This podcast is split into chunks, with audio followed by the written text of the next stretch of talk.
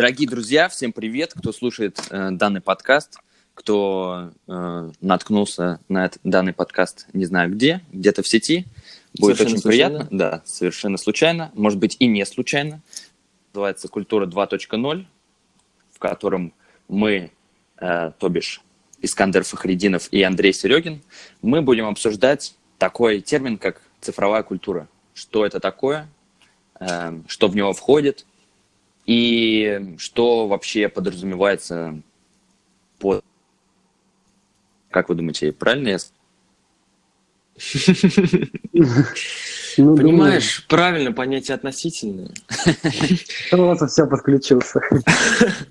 Меня зовут Искандер Фахридинов, мы с вами будем обсуждать философские, наифилософичные аспекты цифровой культуры.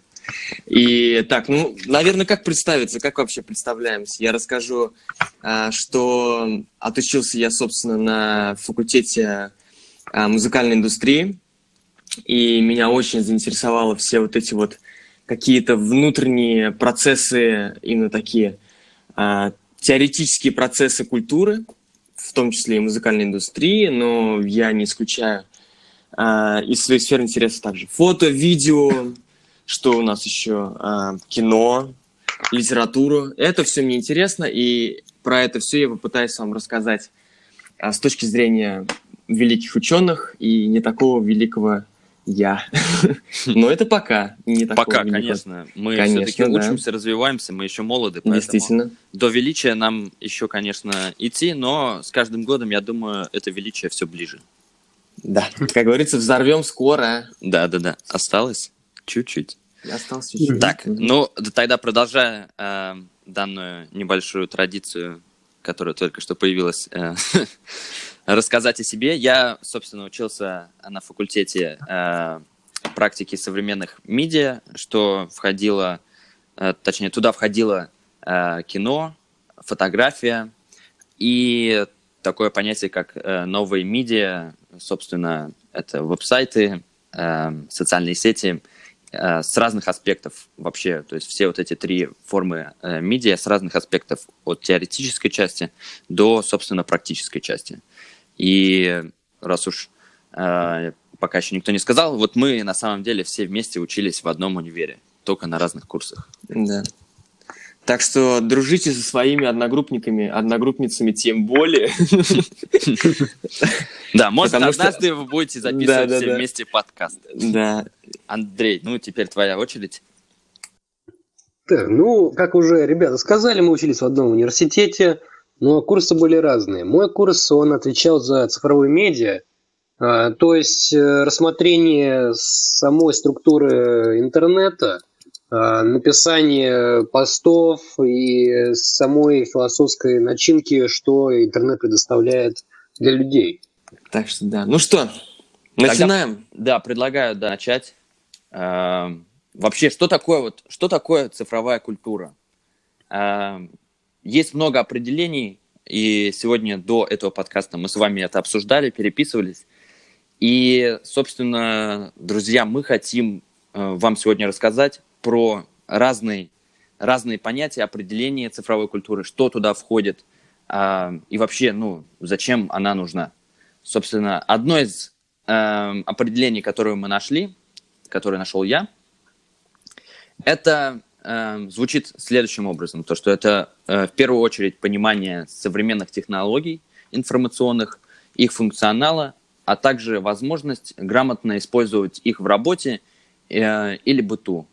При том, что это относится не только к смартфонам, компьютерам, умным гаджетам и так далее, а также к инструментам в компьютерном мире, которые работают с базами данных, машинное обучение, моделирование, анализы,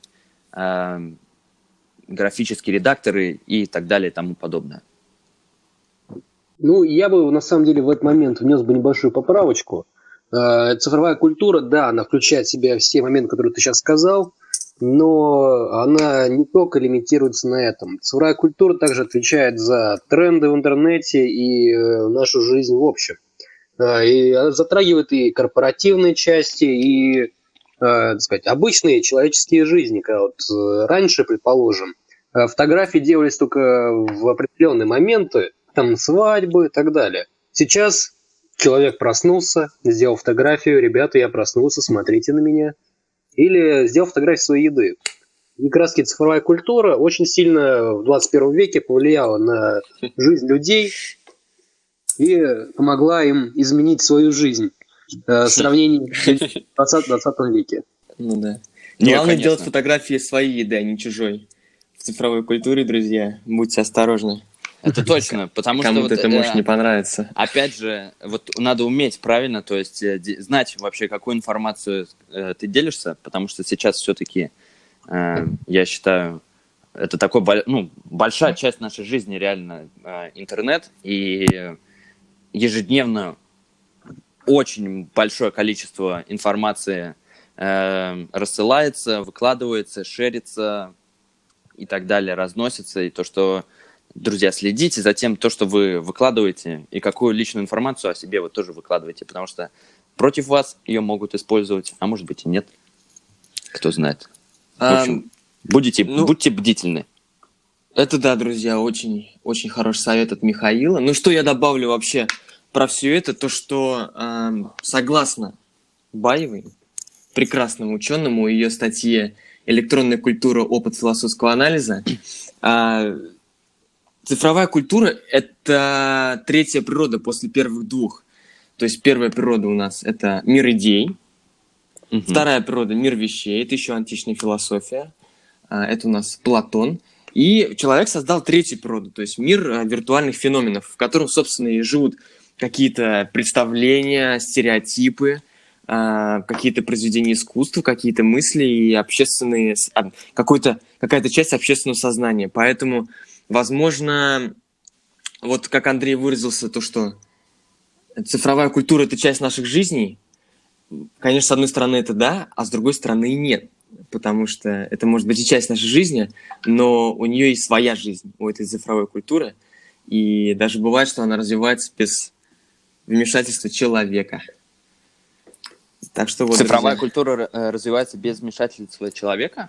Да. Бывает такое. Я не говорю, я не говорю то, что она сама по себе, потому что это все-таки феномен довольно огромный, да. И она без человека, а естественно, каким, полностью... А каким образом? Мне просто интересно, как она может mm. развиваться. А, то, что ты имеешь в виду, то, что э, появляется, то есть, типа, появился там феномен, например, в популярной культуре, да, можно так сказать, э, в общественном, там, не знаю, появился мимас, собственно, и он дальше, э, кто-то его сделал, человек его сделал, выложил, а дальше он сам по себе распространяется, если людям нравится или нет. Ты это имеешь в виду? Это, ну, не совсем.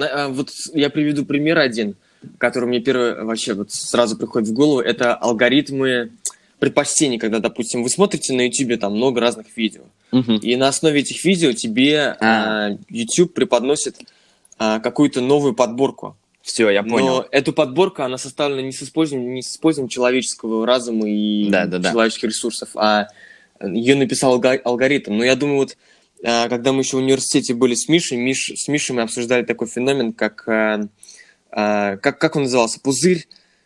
Э, да. Ну, интернет-пузырь. Интернет-пузырь, да. Интернет-пузырь, это вот, Миш, может, расскажешь, потому что да, конечно. Получится получше. Хорошо. Эм, собственно, интернет-пузырь, это такой феномен, когда, вот как Искандер сейчас объяснил, э, то, что если ты смотришь определенные видео э, в Ютубе, не знаю, э, ищешь определенную информацию в интернете, э, там, в Гугле и так далее, то ты начинаешь получать похожую информацию э, той, которую ты искал.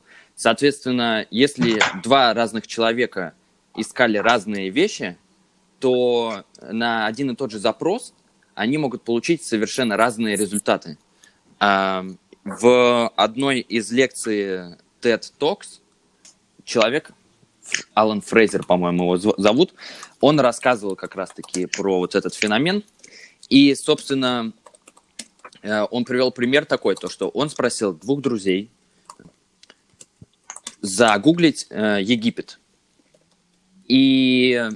Значит, а это было в то время, когда там происходил, происходила революция и, и так далее. Михаил, перебью на секундочку. Да, друзья, конечно. Мы выложим все ссылки э, в описании нашего подкаста, поэтому не стесняйтесь, проходите в описании вы сможете сами все увидеть собственными глазами. Да. Вот в этом, конечно, прелесть цифровой культуры. То есть вам не нужно будет бежать в ближайшую библиотеку или там, в ближайший, ближайший архив. Все в долю секунды найдете и сами все увидите, и сами сделаете какие-то новые выводы. Все, хорошо, да. Миш? Угу. Собственно, собственно, дальше.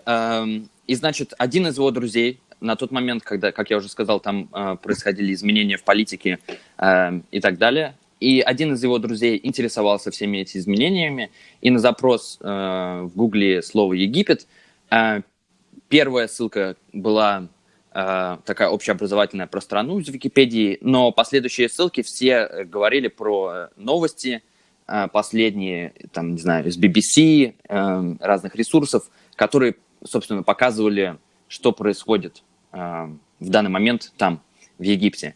И он спросил, чтобы его друг, который не интересовался, что там происходит, тоже загуглил слово «Египет». И ему э, первая ссылка попалась точно такая же, то есть общая информация про Египет с Википедии. Но дальше уже пошли э, различия в том плане, то, что у него не было ни одной ссылки про то, что там происходит, э, новостные. Были в основном ссылки только... Про, про то, что там можно делать, э, какие там достопримечательности и такая общая, общая информация про туризм в Египте. Пальмы, в общем, море, кальян, короче. Да, так и есть. Вот он такой феномен, э, как, как мы сказали, э, бабла, да, то есть типа вот этого э, замкнутого, не знаю, круга, если можно так сказать по-русски. Интересно, у скольких девушек с именем Наташа вылезает там пальмы, море и кальян, а не какие-то политические события. Сейчас я быстренько добавлю, вот информацию нашел по поводу того, то, что э, женщины в России показывают более высокий уровень культуры общения в интернете, чем мужчины, например. По данным, э, которые делали, э, ис, точнее, исследования, исследования, которые делали Microsoft. Собственно, женщины и девушки, вы молодцы. Продолжайте дальше культурно общаться. Это да. Продолжайте радовать все человечество культурным общением. Угу. Андрюх? Ну, что я могу добавить к этой теме? Вот даже если просто сейчас зайти в ВКонтакте, самую популярную социальную сеть России, конечно же, то можно увидеть, зайти на любой пост и почитать комментарии. Если почитаем комментарии парней, то в основном это просто... какая-то дичь, если уж так говорить. Потому что все говорят, там, типа, вот вышел какой-то прикольный мемас. Сейчас даже вот зайду в ВКонтакте и вам скажу, что вот на примере есть. Да, топ три мемаса ВКонтакте на данный момент. Вот, сейчас я вот захожу и вижу, вот, видео папками группа. И смотрим просто три комментария от мужиков. Первый комментарий. Ради этого стоит жить. Там просто видео, там, где один карлик пытается достать продукты с верхней полки, и какой-то парень ему подходит, помогает. Второй комментарий. Андрюх, ты не забудь, ты не забудь ссылочку сохранить. Мы должны обязательно поделиться. Да, кстати. Это, да, это, это, для, это, это для исследовательских научных целей. Правильно? Да, да. Не забываем. Да, не забываем. Все, сохранил. Второй комментарий просто три... Эм, три огня, если уж так уж говорить. И третий просто аха. А вот если мы перейдем в более женский паблик, вот даже не знаю, какие вот вы знаете женские паблики, ребят? Ну, я не знаю, там, какие могут быть женские паблики. Слушайте, это, ну, это... какие-нибудь про ноготочки, что-нибудь такое. Про нога... Но набери, набери, слушай, набери ногти-нальчик. Слушайте, No. наш, выпуск Мне... быстро, наш выпуск быстро перешел из обсуждения цифровой культуры в сравнение мужчин и женщин. Это прям нет, ну, нет, Миш, ты не понял. Не, конечно. Мы, мы ищем, мы ищем потенциальных спонсоров. А потенциальных спонсоров, точно. Ну, кстати, что, это да. правда, это правда. Ну, давайте, ладно, вернемся к основной теме. Основная тема у нас все-таки на чем мы остановились? На теме определения. Вот. Андрюх, ты вот как-то добавил к определению Миши, а вот какое-то свое определение с технологической точки зрения.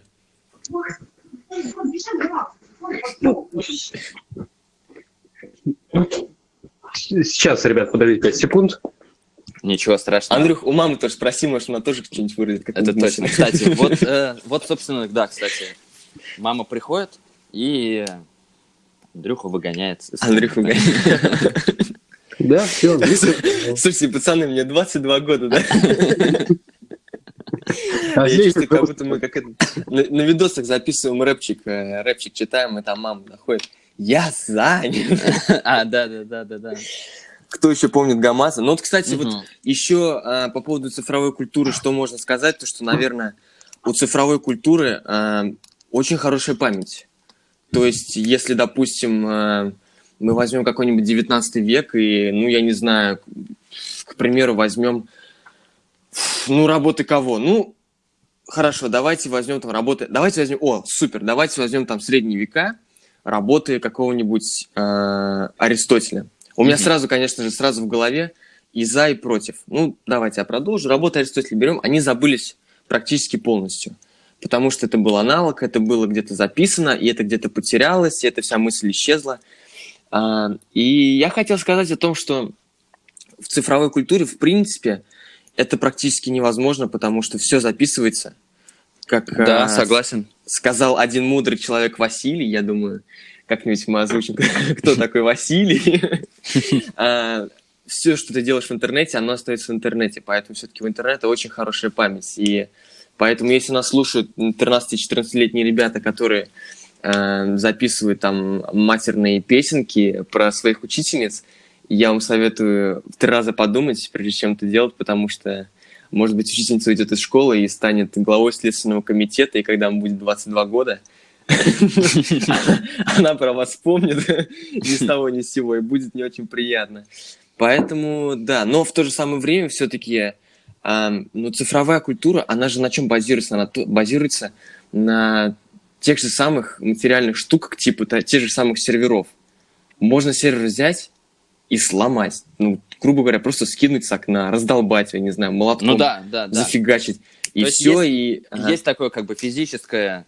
определение, да, то есть все говорят, например, вот облако, да, но ведь это облако есть, э, ну, чисто физический вот этот дата-центр, да, например, где, собственно, вот, как ты говоришь, сервера, где, там, не знаю, что там, вот Андрей меня поправит, конечно, что там э, большие такие фермы с э, технологическими, не знаю, как боксами, ящиками какими-то, и оттуда, типа, все идет Распро- распространяется.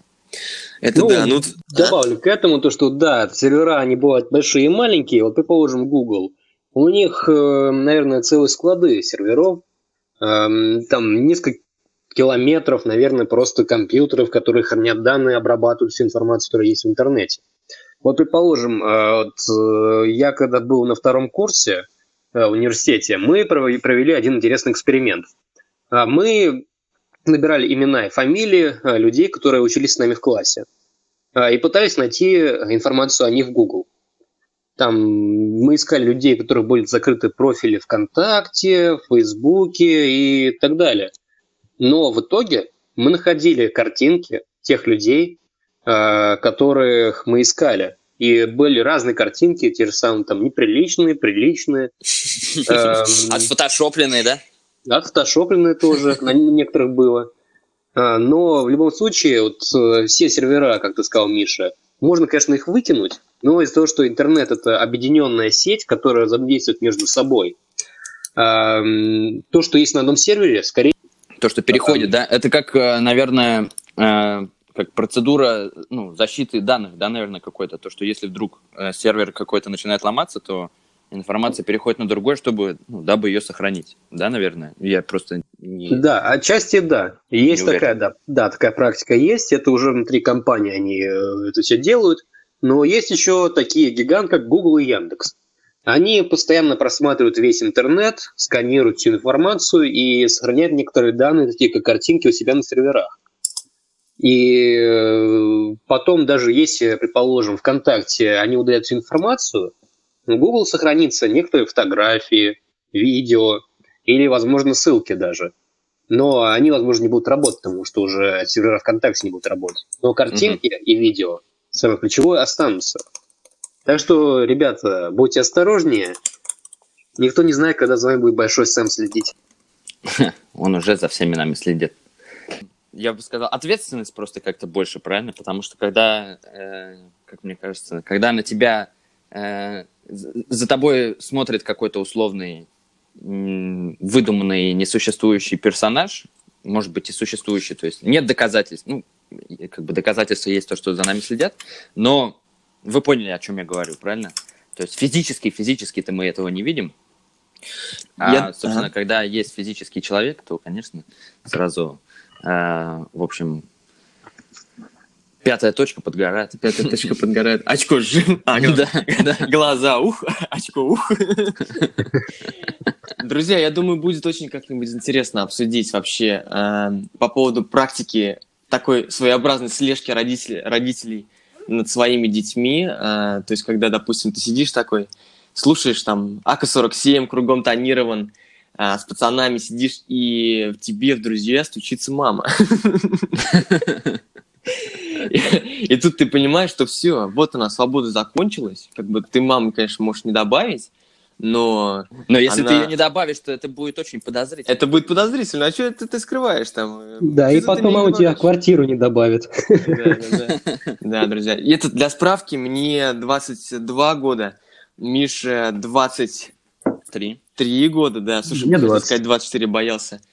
А, и ну, скоро уже двадцать четыре, Андрей двадцать, поэтому, да. да. То есть мы... Можете назвать нас инфантильными, но, не знаю, вот такие вот мы вспоминаем мы, детство. Мы молоды, мы молоды. Мы молоды, да. Все еще. Поэтому, конечно, что нам... У нас э, до сих пор детство, я думаю. Ну, по сравнению с родителями, с, с, с каким-то взрослым, старшим поколением. Потому что вот это тоже, кстати, такой быстренький момент, конечно, понял. Ничего к цифровой культуре, наверное, не имеет отношения, но э, у меня есть друзья, которые вот буквально на год старше меня, и, и все, и говорят, я старый, там, двадцать четыре мне, я такой старый. И я думаю, блин, вот слышали бы, конечно, мои родители, например, такое, то вот как бы, чтобы они подумали, что они вообще э, уже эти пенсионеры, правильно? Но они-то не пенсионеры. Ну, тут тоже, конечно, вот если все-таки вернуться к цифровой культуре, тут очень много влияния э, оказывает все-таки цифровая культура на подобные мысли, потому что... Со- согласен. Потому что, потому что, действительно, если ты... Сидишь, я не знаю, к примеру, в той же самой Казани, и смотришь, о чем говорят люди в твоем возрасте, не знаю, где-нибудь в Австралии или в Америке, или в Германии, то у тебя как-то размывается вот этот стереотип о возрасте. Потому что, понятное дело, друзья здесь, окружение здесь – это одно. Но когда ты полностью погружен в цифровую культуру, а я думаю, полностью погружены в цифровую культуру, в принципе, процентов восемьдесят наших сверстников, то да, очень да. трудно, на самом деле, различить, откуда идет какое влияние. И, наверное, все-таки цифровая культура ведет к такому своеобразному, э, своеобразному фер- формированию разницы между людей, так сказать. Общество становится более диверсифицированным, то есть более, это точно. более пестрым, более каким-то... Разношерстным. Да, но вот как бы не было это пятьдесят оттенков серого. То есть, как бы, вроде бы и оттенки разные, и вроде бы по-другому, но какая нафиг разница? Все серые, но зато все разные. И все выпендрятся, какие они разные. И а на деле-то, блин... Ну да, ну а также вот одна из таких, можно сказать, медиа-теорий, да, то, что мы ничего не придумываем сейчас нового, или вот как есть фраза, да, то есть, типа...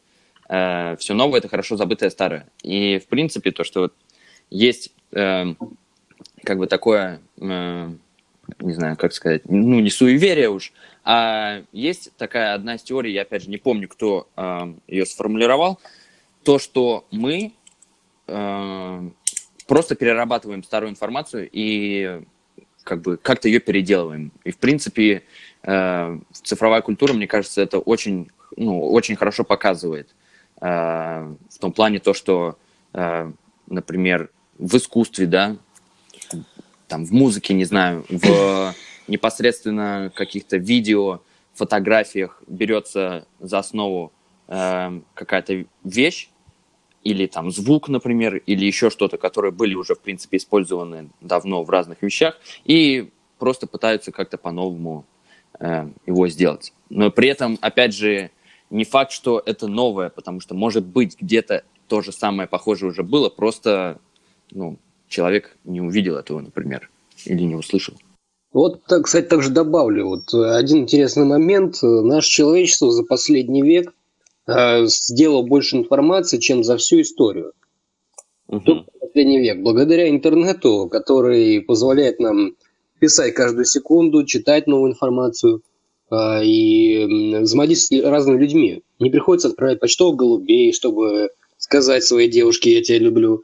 Можно просто спокойно... Ну, хотя, вот знаешь, на самом деле сейчас, я думаю, отправить голубя, это было бы супер э, романтичным шагом. Да, это было романтично. Конечно, моя девушка находится в Таиланде, и как бы отправлять голубя из, э, э, из Лондона в Таиланд, я думаю, то, что голубь, ну, как бы скажет, да иди ты, Мишаня, я лучше вот, лучше смс-очку отправь, и все.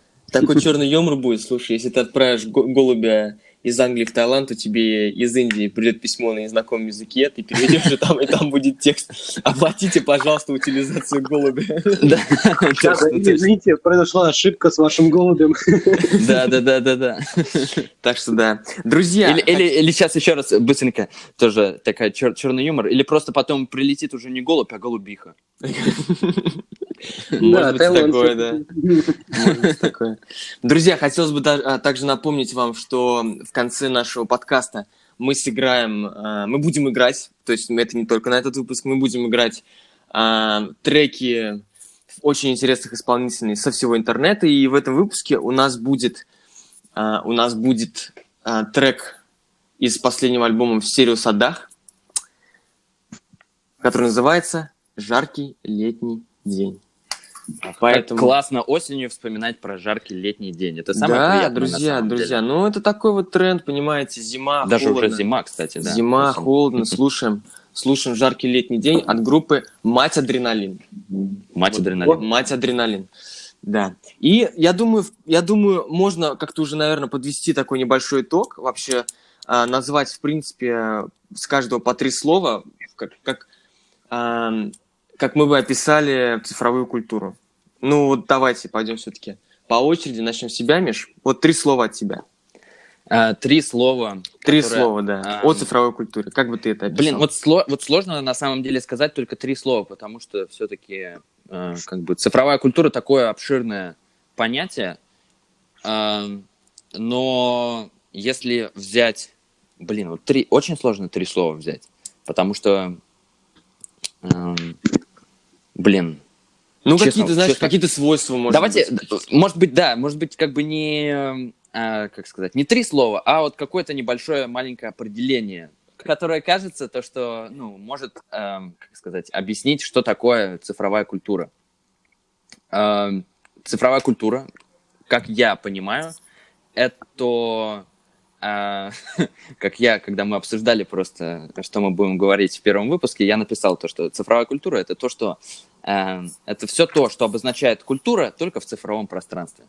Вот я, наверное, останусь при вот этом же мнении, потому что, ну, очень уж обширное, я думаю, вы согласитесь, понятие цифровая культура, и как бы загонять это в рамки, я, честно, э, боюсь это сделать, потому что, блин, туда все-таки входит и искусство в цифровом пространстве, опять же, э, и это именно какая-то бизнес-структура, да, то есть В, в корпоративном плане, то есть в компаниях это тоже есть понятие такое, как цифровая культура.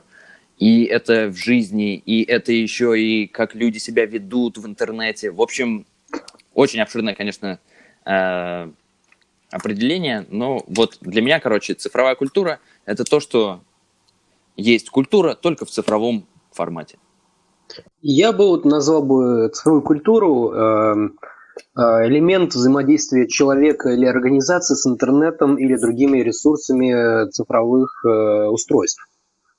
Э, то есть, те же самые, как Миша сказал, э, те же самые организации, они используют это для бизнеса, люди используют это для э, какой-то живописи, культуры, но в интернете. Поэтому это взаимодействие э, самого интернета, цифровых устройств и жизни человека в двадцать первом веке. Я бы так назвал. Понял, понял. Ну, Тогда, наверное, я все-таки скажу свои три слова. Конечно, говори три слова. Пошли вы. Пошли вы, да, в цифровую культуру. Нет, я бы сказал, что все-таки цифровая культура для меня – это доступность, это изменяемость, и это, наверное, все-таки расщепляемость. Что такое расщепляемость, я сейчас все объясню. Почему доступность? Я думаю...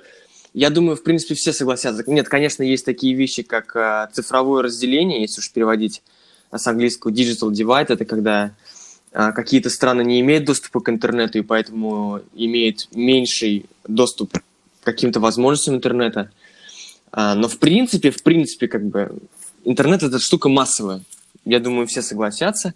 То есть каждый, и девятилетний мальчик, и там пятидесятилетний профессор, они все могут зайти в интернет, найти то, что им нужно, выразить как-то свое мнение. А в этом плане, конечно, доступность. Почему изменяемость? Потому что это цифровая культура, она постоянно, в нее постоянно вливается новое мнение, и постоянно надо эту цифровую культуру кто-то изменяет, кто бы то ни был, тот же самый девятилетний мальчик или, или тот же самый профессор. И эти ну мнения, да. естественно, меняют. Но они меняют не только цифровую культуру, они, в принципе, выходят за пределы интернета и меняют жизнь вокруг нас. И почему расщепляемость? Потому что цифровая культура, в принципе, как и цифровое искусство, все-таки состоит из малейших деталей. В принципе, конечно, как и наша жизнь. Если наша жизнь состоит из атомов, то... Цифровая культура, наверное, если прям уж совсем расщепить, она... она будет стоять из байтов. Ну да, да. Из, из ноликов и единичек. Ноликов и единичек, да. Ну, ну, если чтобы уж совсем в философию не уходить, все-таки приведу, наверное, пример тех же самых фотографий, которые тоже являются цифровая культура. Ну, цифровые фотографии я имею в виду. Они же состоят, допустим, из пикселей. То есть фотографии, в принципе, можно расщепить на пиксели, из этих пикселей можно создать что-то абсолютно новое. И из этого нового можно объединить это новое с чем-то другим и создать вообще третье. То есть э, вот такая вот расщепляемость. Вот как я понимаю цифровую культуру. Есть еще у нас что-то осталось? Или можно переходить, к, наверное, к самому сладкому фрагменту нашего шоу, к музычке от группы «Мать-адреналин»? Я думаю, можно завершить наш вот этот первый выпуск, на самом деле, и перейти... К песне. К песне. А, собственно, хочется сказать, друзья, спасибо, что вы нас слушали, если слушали. А, выпуск, конечно, получился... Это наш первый выпуск, не судите строго, но мы ждем ваши а, советы, ваши комментарии, может быть, а, пред, а, предложения по будущим темам. Так что да. Ну все, друзья. Да. Всем до свидания. До свидания. С вами были да, Миша, Андрей и Искандер. Хорошей Это... вам недели. Культура два ноль. Давайте, ребята, постигайте азы цифровой культуры. И держитесь там. Вежливости нет, но вы держитесь. Да. Именно так.